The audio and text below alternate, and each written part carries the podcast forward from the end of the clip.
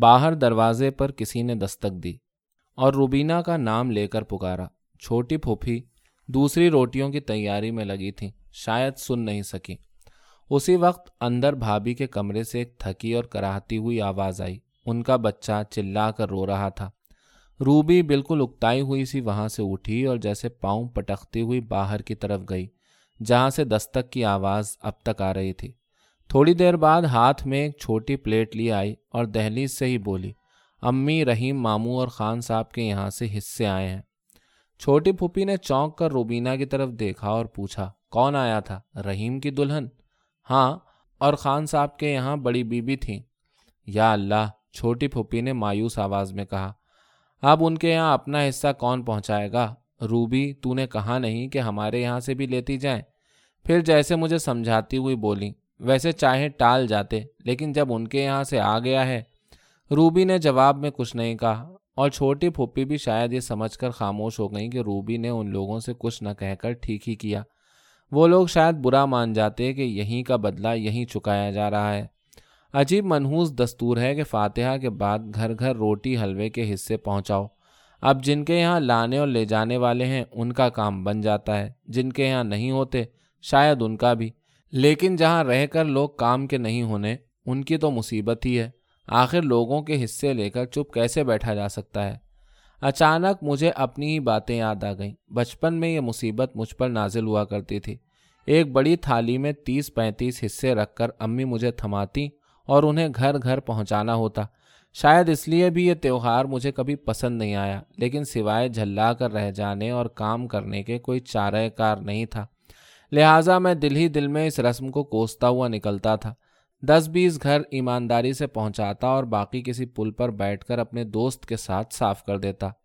ایک سال پکڑا گیا تو پٹا اور تبھی سے اس زحمت سے نجات مل گئی۔ ادھر رکھ دے پھپھی نے کہا، تیری بھابھی کیوں چلا رہی تھی؟ اللہ جانے، روبینہ نے بے پرواہی سے کہا، ایک دن کی بات ہو تو کوئی پوچھے گچھے۔ تھوڑی دیر بعد لاجواب سی چھوٹی پھپھی روبینہ کی طرف دیکھتی رہیں، پھر کچھ کہتی کہتی رک گئیں۔ میری زبان پر بھی کوئی بات آ کر مچلنے لگی، لیکن اس دن کی بات یاد کر کے میں چپ لگا گیا۔ پچھلے دنوں شادی میں چھوٹی پھپھی کا سارا خاندان ہمارے گھر آیا تھا۔ حالانکہ بھابھی کی طبیعت اس وقت بھی ٹھیک نہیں تھی، لیکن وہ بھی آئی تھی کوئی کام دھام یا چلنا پھرنا ان سے نہیں ہوا۔ اپنا متورم جسم لیے وہ ایک جگہ بیٹھی سارے دستور نبھاتی رہیں۔ ایک دو دن اسی طرح گزرے، لیکن عین نکاح کے دن ان کی طبیعت یکایک بہت خراب ہو گئی۔ ان سے بیٹھا بھی نہیں جا رہا تھا اور وہ درد کی شدت سے بری طرح رو رہی تھی انہیں دیکھ سن کر گھر کے مہمانوں میں کافی کانا پھوسی ہوئی اور آخر میں مومانی نے کہہ دیا، بھائی، دلہن کو آخر ہسپتال کیوں نہیں لے جاتی؟ وہ تو بیچاری سانس بھی نہیں لے پا رہی اور اسی حالت میں مر جائیں گی۔ کسی دوسرے نے چھوٹی پھوپھی کو ہمدردی کے ساتھ سمجھایا کہ خدا نہ خواستہ کچھ ہو گیا تو بدنامی انہی کی ہوگی۔ ان کے لیے یہی مناسب ہے کہ اسے اسپتال پہنچا دیں۔ زندگی ہوگی تو جی جائیں گی، ورنہ پھر آگے اللہ کی مرضی۔ قریب قریب سارے مہمانوں کی مرکز نگاہ بنی چھوٹی پھپھی نے بے سہارا آنکھوں سے کہنے والے کی طرف دیکھا تھا۔ محسن انہیں ہر جگہ ذلیل کرا دیتا ہے، وہ کس کس کو صفائی دیتی پھرتی صرف اتنا ہی کہا، اپنی حالت کس سے کہوں بہن؟ ممانی بولی وہ تو ٹھیک ہے، آج کل کون تنگ دست نہیں، جس کے یہاں مونچھوں والے ہیں۔ اور ہر ماہ بے شمار روپے آتے ہیں، ان کا حال بھی وہی جانتے ہیں۔ لیکن یہ تو کوئی معمولی بات نہیں، جینے مرنے کا سوال ہے۔ ہسپتال پہنچوا ہی دینے کے لیے کون دس بیس چاہیے؟ بھائی ہم سے تو نہیں دیکھا جاتا۔ تم لے چلنے کے لیے کہو تو رکشا کے پیسے ہم دے دیں۔ اس میں کون سی بڑی بات ہے؟ چھوٹی پھپھی نظر اٹھا کر مومانی کی طرف دیکھ نہیں سکی تھی۔ بے عزتی کی وجہ سے آنکھیں اور جھک گئیں اور پلکوں میں آنسو چھلک آئے۔ انہیں اسی دن کا اندیشہ پہلے سے تھا، اسی لیے انہوں نے بار بار دلہن پر زور دیا تھا کہ وہ زچگی کے لیے اپنے میکے چلی جائے، لیکن دلہن نے ضد پکڑ لی، بولی جب سے بیاہ کر آئی ہوں، برابر ہی ماں باپ کرتے دھرتے رہے ہیں، لیکن سسرال اور شوہر کے ہوتے ہوئے بار بار ان کا احسان بھی نہیں لیا جاتا۔ آخر وہاں بھی کہنے اور تانے دینے والے ہیں، کب تک پیسوں کے بغیر وہاں جاتی رہوں اور اپنا مذاق اڑواتی رہوں۔ بچنا ہوگا تو بچ جاؤں گی، ورنہ اپنی قسمت۔ بھابھی آخر میکے نہیں گئیں۔ ان کا اسپتال جانا بھی نہیں ہوا۔ محسن اب بھی صبح سے نکل کر رات گئے لوٹتا ہے اور بھابھی آج بھی موت اور زندگی کے درمیان جھول رہی ہیں۔ ارے بیٹے، اچانک چھوٹی پھوپھی نے چونکتے ہوئے کہا، افیم رکھنا تو میں بھول ہی گئی تھی۔ روبینہ طاق پر رکھی وہ پڑیا تو اٹھا لانا۔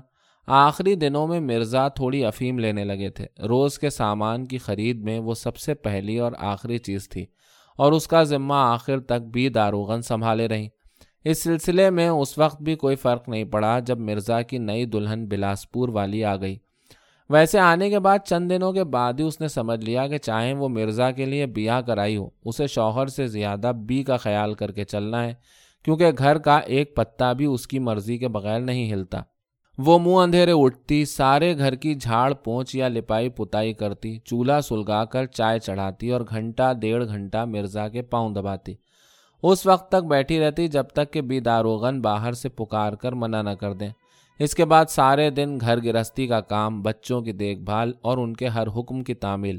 جیسے ہر قدم نپا تلا ہوا ہو اور انہیں اپنی مرضی سے نہیں، اپنے شوہر کی مرضی سے بھی نہیں، بلکہ بی داروغن کے اشارے سے کام کرنا ہو۔ لیکن اس صبح، اس کے برعکس کوئی عجیب سا جذبہ بیدار ہونے پر وہ بہک گئیں تو تماشا ہی بن گیا۔ مرزا جاگ رہے تھے اور جب وہ پاؤں دباتی دباتی پیٹھ اور گردن کی طرف بڑھی تو جانے مرزا کو کیا ہوا کہ انہوں نے ہاتھ اٹھا کر آہستہ سے اس کی باہ پکڑ لی، اپنی طرف جھکایا اور پیار سے بولے، روز تم آتی جاتی ہو، کچھ پتہ ہی نہیں چلتا۔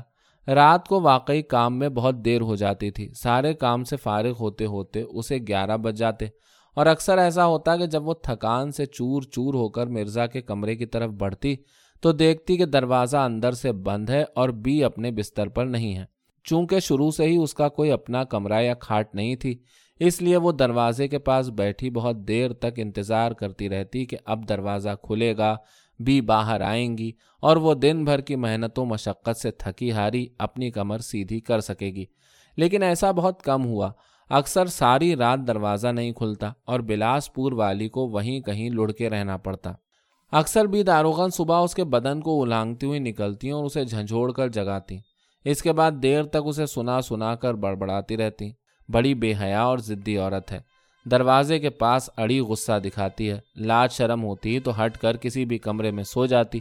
ارے تجھے بیا لائے ہیں، اس کا مطلب یہ تو نہیں کہ روز قسم توبہ توبہ۔ اور بہت سی بےحودہ باتیں، جن کے ڈر کے مارے وہ کئی بار رات کو مرزا کے کمرے میں جاتی ہی نہیں۔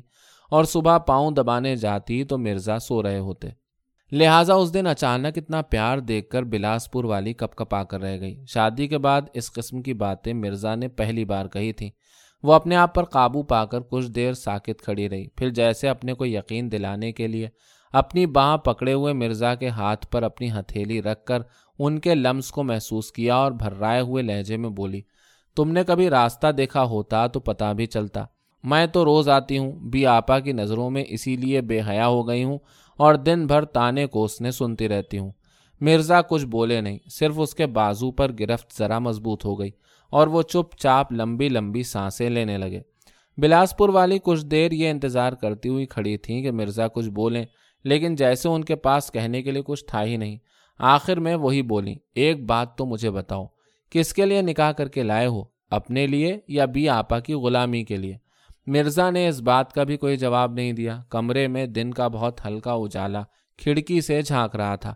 شاید ایک لمحے کے لیے وہ بلاسپور والی کو ٹکٹکی باندھ کر دیکھتے رہے، پھر کھینچ کر اسے اپنے اوپر ڈال لیا اور بہت پیار سے دیر تک اس کی پیٹ سہلاتے رہے۔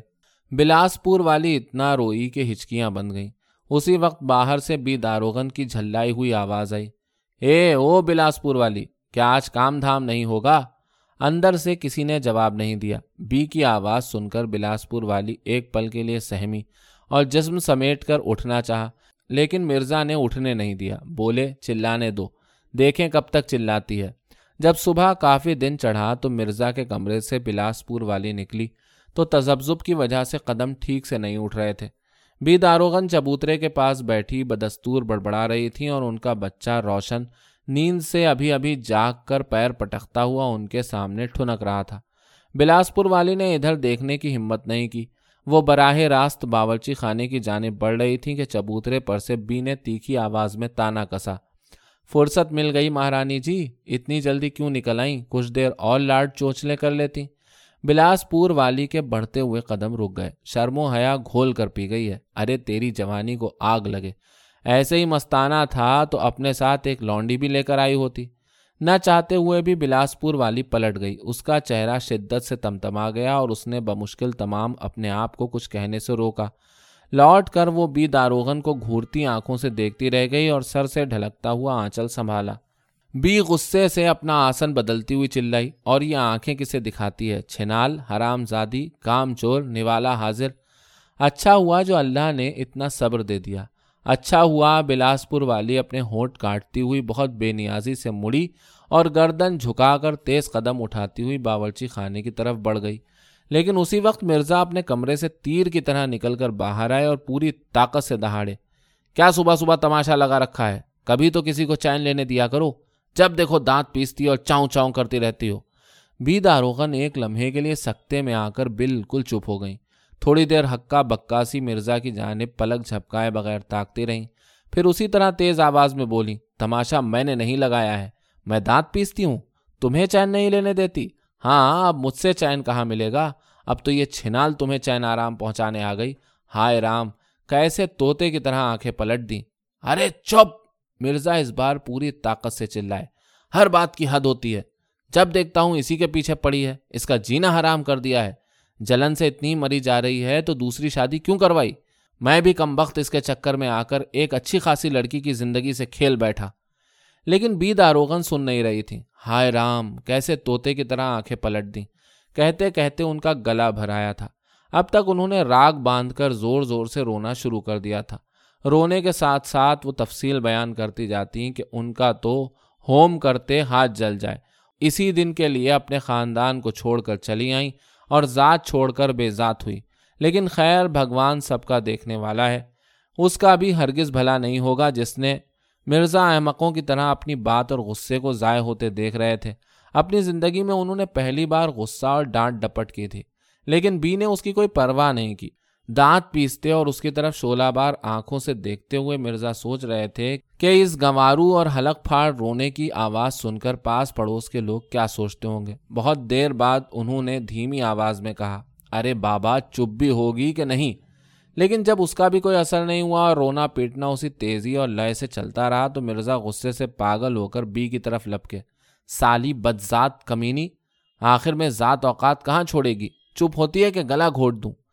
غصے میں واقعی مرزا نے بی کا گلا پکڑ لیا تھا اور اسے جھاڑ کی طرح ہلا رہے تھے۔ لیکن بی تھیں کہ چھوٹنا، الگ ہٹنا یا چپ رہنا چھوڑ کر برابر بکے جا رہی تھیں۔ مار ڈالو۔ گلا گھونٹ کر بتاؤ، تو معلوم ہو کہ اصل کی اولاد ہو۔ ابھی تک بلاسپور والی باورچی خانے میں تھی۔ دونوں کے درمیان نہ تو بولنے کی ہمت ہوئی اور نہ ہی سامنے آنے کی۔ لیکن یہ سب دیکھ کر وہ جھپٹ کر باہر نکلی اور بی کو چھڑانے کے لیے لپک کر انہیں پکڑ لیا۔ لیکن اس کا ہاتھ لگنا تھا کہ بی قابو میں آئے خرگوش کی طرح چھوٹنے کے لیے مچلی ادھر ادھر ہاتھ پاؤں پھینکتی ہوئی چلائی۔ ارے ہٹ، چھوڑ مجھے، میرے سامنے کیا پارسا بنتی ہے؟ بیچ بچاؤ کی اس کوشش میں مرزا ہٹ گئے تھے، لیکن بی تھیں کہ برابر جھپٹے جا رہی تھیں۔ آخر کسی نہ کسی طرح انہوں نے اپنے کو بلاسپور والی سے چھڑایا۔ اس پر بھدی سے بھدی گالیوں کی بوچھاڑ کی اور جب اس سے بھی جی نہیں بھرا تو پاس رکھا سروتا اٹھا کر اس کی طرف دے مارا۔ خیر سے آنکھ میں نہیں لگا۔ چوٹ کی وجہ سے اپنی کنپٹی سنبھال کر بلاسپور والی وہیں بیٹھ گئی۔ الگ ہٹے مرزا، ایک پل کے لیے سہمے ہوئے کھڑے رہے۔ پھر آگے بڑھ کر کچھ کہے سنے بغیر بی کے پیٹ پر لاد گھونسے برسانے لگے۔ بعد ازاں ہانپتے ہوئے بلاسپور والی کو کندھوں سے اٹھایا اور دانت پیستے ہوئے بولے، جانے دو، سالی نیچ ہے۔ اور بی کی چیخ پکار اور گالیوں کے درمیان بلاسپور والی وہاں سے اٹھا دی گئی۔ اس دن روز کی طرح سارا کام ہوا، چولہا چوکا بھی صاف ہوا، برتن بھی دھلے۔ اور کھانا بھی پکا، لیکن دوپہر کا کھانا کسی نے نہیں کھایا۔ جب تک گلے میں طاقت رہی، بھی چلا چلا کر روتی کوستی رہی، پھر اپنے بچے کو لے کر کمرے میں جا گھسے۔ چائے پی کر صبح نکلے ہوئے مرزا شام کو لوٹے تو دیکھا کہ گھر میں اسی طرح سناٹا چھایا ہوا ہے۔ باورچی خانے میں چولہے کے سامنے سے تخت پر بیٹھی بلاسپور والی راستہ دیکھتے دیکھتے لڑک گئی تھی۔ چولہا ٹھنڈا ہو گیا تھا اور ایک طرف کالک لگی اور ان چھوئی پتیلیاں جوں کی توں رکھی ہوئی تھیں۔ مرزا آہٹ کیے بغیر چپ چاپ جا کر کھڑے ہو گئے۔ دونوں گھٹنے دائیں جانے موڑے اور کندھا اور سر دیوار سے لگائے بالکل بے خوف سو رہی تھیں ان کے سر اور سینے کا پلو ذرا ہٹ گیا تھا۔ کنپٹی کے زخم کا خون کتھئی ہو کر جم گیا تھا۔ ہونٹ کچھ نیموا ہو گئے تھے اور سانس کے ساتھ اس کی آنچل سے آزاد اونچی چھاتیاں اٹھ بیٹھ رہی تھیں۔ مرزا ایک ٹک اپنی نئی نویلی بیوی کی طرف دیکھتے رہے۔ لگا جیسے شادی کے بعد آج پہلی بار اتنے غور سے دیکھا ہے۔ ارے واقعی، اس سے پہلے انہیں کیا ہو گیا تھا؟ وہ کیسے اس بات کو بھولے رہے کہ بلاسپور والی دس گنا زیادہ حسین اور کم عمر ہے؟ وہ کیسے بی کی ہر بات قبول کر کے آنکھیں موندے چلتے رہے؟ اور ایک بار بھی کبھی دوسری بیوی کے حسن سیرت، مزاج، اس کے کھانے پینے یا دکھ سکھ کے بارے میں نہیں سوچا۔ اس کے کھلے سر اور دہکتے چہرے پر سے پھسلتی ہوئی ان کی آنکھیں اریاں گردن کے اس حصے پر ٹھہر گئیں جس کے گورے پن سے چپکی سونے کی چھوٹی گڑیا والی کالی پوت پڑی تھی۔ یہ بھی انہیں پہلی بار یاد آیا کہ ان کی دوسری شادی کو چھ مہینے بھی نہیں ہوئے اور بلاس پور والی جسم پر ایک بھی زیور کے بغیر ننگی بچی گھوم رہی ہے۔ یہ بات پہلے ایک بار اور ذہن میں آئی تھی۔ ایک صبح جب بلاس پور والی ان کے پاؤں دبا رہی تھی تو اچانک اس کی کلائی پر ان کا ہاتھ پڑ گیا تھا۔ ٹٹول کر دیکھا تو کلائی پر سہاگ کی چوڑیوں کے سوا کچھ بھی نہیں تھا۔ نہ کنگن نہ پہنچی اسی طرح کان کے جھمکے بھی غائب تھے اور سوراخوں میں مور کی پوئیاں ٹھسی ہوئی تھیں۔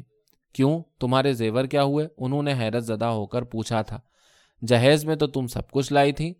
سب ہیں، آپا کے پاس رکھے ہیں۔ رکھے کیوں ہیں؟ زیورات کیا رکھنے کے لیے ہوتے ہیں؟ نہیں تو وہ ہنسنے لگی۔ پہننے کے لیے ہی ہوتے ہیں، لیکن کوئی موقع محل بھی تو ہو۔ آپا نے کہا کہ لاؤ رکھ دیں، کہیں آنا جانا ہو تو لے کر پہن لینا۔ اس وقت تو مرزا نے کچھ نہیں کہا تھا، لیکن کہیں آنے جانے کے دوران بھی ویسے ہی آتے جاتے دیکھ کر انہوں نے بی سے کہا تھا، یہ بلاسپور والی کے زیور تم نے کیوں اتروا لیے ہیں؟ کہا تو احتیاط سے رکھ دیے ہیں، کیا گھر میں بھی سولہ سنگار کیے گھومتی رہے گی؟ اور اگر تمہیں درد ہوتا ہو تو لو بابا، یہ رہی چابی، نکال کر تم ہی پہنا دو۔ مرزا نے اپنے سامنے پڑی چابی اٹھائی اور اسے لوٹاتے ہوئے ہنس کر بولے، نہیں نہیں، ٹھیک ہے، میں نے تو یوں ہی پوچھ لیا تھا۔ اس کے بعد پھر کبھی ان کا دھیان نہیں گیا تھا۔ حالانکہ بی خود چوبیس گھنٹے اور آٹھوں پہر اپنے تمام زیورات میں لدی پھندی گھومتی رہتی تھی۔ آج اصل بات ان کی سمجھ میں بخوبی آ گئی ہے۔ مرزا یہی سوچتے ہوئے اس کے پاس آ کر بیٹھ گئے۔ اتنے قریب سے ایک ٹک دیکھنے سے ان کے جی میں اس کے لیے ہمدردی امٹ پڑی تھی۔ وہ پورے شفقت سے اس کے سر پر ہاتھ پھیرنے لگے اور پیار سے کہا، بنو لمس اور آواز سے بری طرح ہڑبڑا کر بلاسپور والی یکایک اٹھ بیٹھی اور سر پر پلو کھینچ لیا۔ کیا سو گئی تھی نہیں تو؟ وہ جھپٹ کر اٹھنے کی کوشش کرتی ہوئی بولی، یوں ہی ذرا جھپکی لگ گئی تھی۔ چلو، تمہارے لیے کھانا لگاتی ہوں۔ وہ باہر جانا چاہتی تھی کہ مرزا نے بازو پھیلا کر روک لیا۔ دو پل اسے بہت پیار سے دیکھتے رہے اور پھر یکایک اسے ہمکنار کر کے کچکچا کر چوم لیا۔ کھانے کے دوران اس نے بتایا کہ آپس صبح سے منہ ہاتھ دھوئے یا غسل کیے بغیر اپنے کمرے میں اسی طرح پڑی ہوئی ہیں۔ بولتی ہیں نہ اٹھتی ہیں۔ وہ کئی بار ان کے کمرے میں گئی لیکن انہوں نے کوئی جواب تک نہیں دیا۔ کسی طرح روشن کو کھلا پلا دیا ہے۔ اب کوئی بات چیت ہی نہ کرے تو کیا کیا جائے؟ مرزا نے سب کچھ خاموشی سے سنا۔ وہ بات چیت نہ کرنے کا سلسلہ کئی دن تک چلتا رہا۔ جب تک مرزا گھر پر ہوتے، بھی چپ پڑی رہتی، لیکن ان کے باہر نکلتے ہی ایسے ایسے تانے کوسنے سے نوازتی کہ وہ خون کے گھونٹ پی کر رہ جاتی۔ اور کوئی چارہ کار بھی نہ تھا۔ مرزا سے کہتی تو بات بڑھنے اور لڑائی جھگڑے کا اندیشہ تھا۔ لہٰذا کئی مہینے اسی طرح گزر گئے۔ پہلے مرزا کے ساتھ بیل گاڑی میں بیٹھ کر بی بھی دیہاتی بازاروں میں جاتی تھیں لیکن ادھر جب سے وہ واقعہ ہوا اور مرزا سے بات چیت بند ہوئی، انہوں نے ساتھ جانا بالکل چھوڑ دیا۔ پہلے بہانے بنائے، لیکن بعد میں صاف صاف کہہ دیا کہ ان سے یہ سب کچھ نہیں ہوتا۔ گھر میں اور لوگ بھی تو ہیں۔ اور بلاسپور والی کو سناتی ہوئی بولی، ہے ہے، کوئی تو ساتھ ساتھ پردوں کے اندر رہے اور کوئی جنگلوں کی دھول چھانے اور ہڈی پسلی ایک کرائے۔ مجھے ایسی کیا غرض ہے؟ دیکھیں ہمیں بھی گھر بیٹھ کر کھانے کو ملتا ہے یا نہیں۔ مرزا کچھ نہیں بولے، انہوں نے کبھی ایک بار بھی بی سے چلنے یا رکنے کے لیے اپنی جانب سے نہیں کہا۔ وہ اکیلے ہی کاروباری دورے کرتے، حالانکہ اس سے ان کی صحت پر بہت برا اثر پڑا اور سال دو سال بعد ان کی طبیعت اکثر خراب رہنے لگی۔ ایک بار بلاسپور والی بولی، اکیلے جانے کی وجہ سے تمہیں بہت تکلیف ہوتی ہوگی۔ آپا بتایا کرتی تھیں کہ کبھی کبھی تو اتنا وقت بھی نہیں ملتا تھا کہ پکا پکایا کھانا بھی کھایا جا سکے۔ بھلا ایسے میں تمہاری تندرستی کا کیا ہوگا؟ مرزا نے مسکرا کر پیار سے کہا، ارے سب ہو جاتا ہے بنو ایک آدھ وقت نہ بھی کھایا تو کیا فرق پڑتا ہے؟ بلاسپور والی نے کچھ دیر سوچنے کے بعد کہا، برا نہ مانو تو ایک بات کہوں، پردہ تو آنکھوں کا ہی ہوتا ہے نا، تم مجھے اپنے ساتھ لے چلو اور چوڑیاں پہنانا سکھلا دو، اور بھلے کچھ نہ کر سکوں، تمہیں بھوکا نہیں رہنے دوں گی۔ مرزا پہلے بہت زور سے ہنسے، پھر بنوں کا شانہ پکڑ کر پیار سے ہلاتے ہوئے بولے، تم بازار میں بیٹھو گی؟ کیوں؟ تمہارے ساتھ بیٹھنے میں کیا برائی ہے؟ بی آپا جا سکتی تھی تو میں کیوں نہیں جا سکتی؟ مرزا نے کوئی جواب نہیں دیا۔ ہنستے رہے، پھر اس کے جسم کی طرف اشارہ کرتے ہوئے بولے، ایسی حالت میں؟ بلاسپور والی شرما کر رہ گئی اور اسی کے ساتھ ٹل گئی مرزا کے ساتھ جانے کی بات۔ دوبارہ اس کا ذکر ہی نہیں چھڑا۔ تقریباً تین سال اور گزر گئے۔ اس دوران بلاسپور والی دو بار ماں بنی، لیکن نصیب کچھ ایسے کہ دونوں بار گود سونی ہو گئی اور گھر کے آنگن میں بی داروغن کا بیٹا روشن ہی آخر تک کھیلتا رہا۔ فروری کے آخری ایام تھے اور گاؤں گاؤں میں میلے ٹھیلے لگ رہے تھے۔ مرزا اس دوران جو نکلے تو تقریباً پچیس دنوں تک مسلسل باہر رہے۔ ایک گاؤں کا میلہ ختم ہوتا تو دوسرا شروع ہو جاتا۔ سارا کا سارا بازار اٹھ کر دوسرے گاؤں کی طرف بڑھ جاتا اور پچھلے بازار میں رہ جاتی ہزار ہا قدموں کی دھول، منہ پھاڑے گڑھے اور اجاڑ میدان میں اڑتے ہوئے خشک پتے۔ میلے کا معاملہ بھی عجیب ہوتا ہے۔ لوگوں کا امبوہ کثیر ہے۔ دور دراز کے لوگ خصوصاً نوجوان اور دوشیزائیں آئی ہوئی ہیں اور بازار رنگ برنگ ساڑیوں، رومالوں، پان کی پیکوں، چنے کی دکانوں اور ہنسی مذاق سے گل و گلزار ہے۔ بازار کی ایک آواز ہوتی ہے جو ہر جگہ دور تک یکساں سنائی دیتی ہے۔ تمبو اور سائبانوں کے اوپر دھول کے امٹتے بادلوں کے درمیان دیوی دیوتاؤں کی لال پیلی جھنڈیاں لہراتی ہیں اور کئی لیے تالوں میں بجنے والے مردنگ، ڈھول، مجیرے اور گھنٹیوں کی آوازیں عجیب سما باندھتی ہیں۔ مرزا لگاتار انہی میلوں میں مصروف تھے۔ ان بیس پچیس دنوں کے دوران کب صبح ہوئی، کب دوپہر آئی اور کب رات نکل گئی، اس کا انہیں ٹھیک ٹھیک احساس ہی نہیں ہوا۔ اور میلے کے دوران ہی اچانک ان کی طبیعت خراب ہو گئی۔ ایک رات ہمیشہ کی طرح جب بیل گاڑی آ کر گھر کے سامنے ٹھہری تو اس پر سے نہ مرزا اترے اور نہ کسی نے دروازہ کھٹکھٹاتے ہوئے روشن کو آواز دی۔ ساتھ کے کسی شناسا نے دروازے پر دستک دی اور مرزا کو گاڑی سے اتارا۔ بتایا کہ طبیعت تو کئی دنوں سے بگڑی ہوئی تھی، لیکن اسی حالت میں کام کرتے رہنے سے اور زیادہ خراب ہو گئی۔ لالٹین کی دھندلی روشنی میں گاڑی سے اتارے جاتے مرزا کو دیکھ کر بلاسپور والی رونے لگی۔ اس نے دیکھا کہ مرزا کا سارا بدن تپ رہا ہے۔ حجامت کئی دنوں سے نہیں بنی ہے۔ گالوں کے گڑھے زیادہ گہرے ہو گئے ہیں اور وہ آنکھیں بند کیے بالکل نڈھال پڑے ہیں۔ رات میں ایک دو بار انہوں نے روشن کو بلایا اور اپنے قریب بٹھا کر بہت دیر تک دیکھتے رہے۔ اس وقت بلاسپور والی بیٹھی پاؤں دبا رہی تھی اور بی سرہانے بیٹھی ہوئی تھی۔ انہیں بچے کو مسلسل دیکھتے دیکھ کر دونوں گھبرا کر جھک گئیں اور بی نے بھررائی ہوئی آواز میں کہا، تمہارا بیٹا روشن ہے، اسے اس طرح کیوں دیکھ رہے ہو؟ مرزا نے جواب نہیں دیا۔ چپ چاپ آنکھیں موند لی اور رونے لگے۔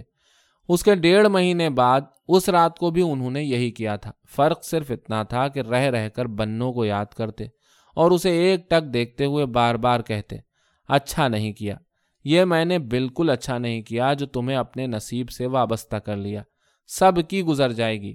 لیکن ایسے موقعوں پر کوئی بلاسپور والی کو دیکھتا کہ آنسوؤں کی دھاریں بہ رہی ہیں، ہونٹ پھڑپڑا رہے ہیں، جبڑے کانپ رہے ہیں۔ لیکن الفاظ ہیں کہ نکل ہی نہیں پاتے۔ صبح صبح ان کی حالت بگڑ گئی، منہ بند ہو گیا۔ شام تک سورہ یاسین شریف سنا دی گئی۔ اور رات کے گیارہ بجتے بجتے انہوں نے دائیے اجل کو لبیک کہہ دیا۔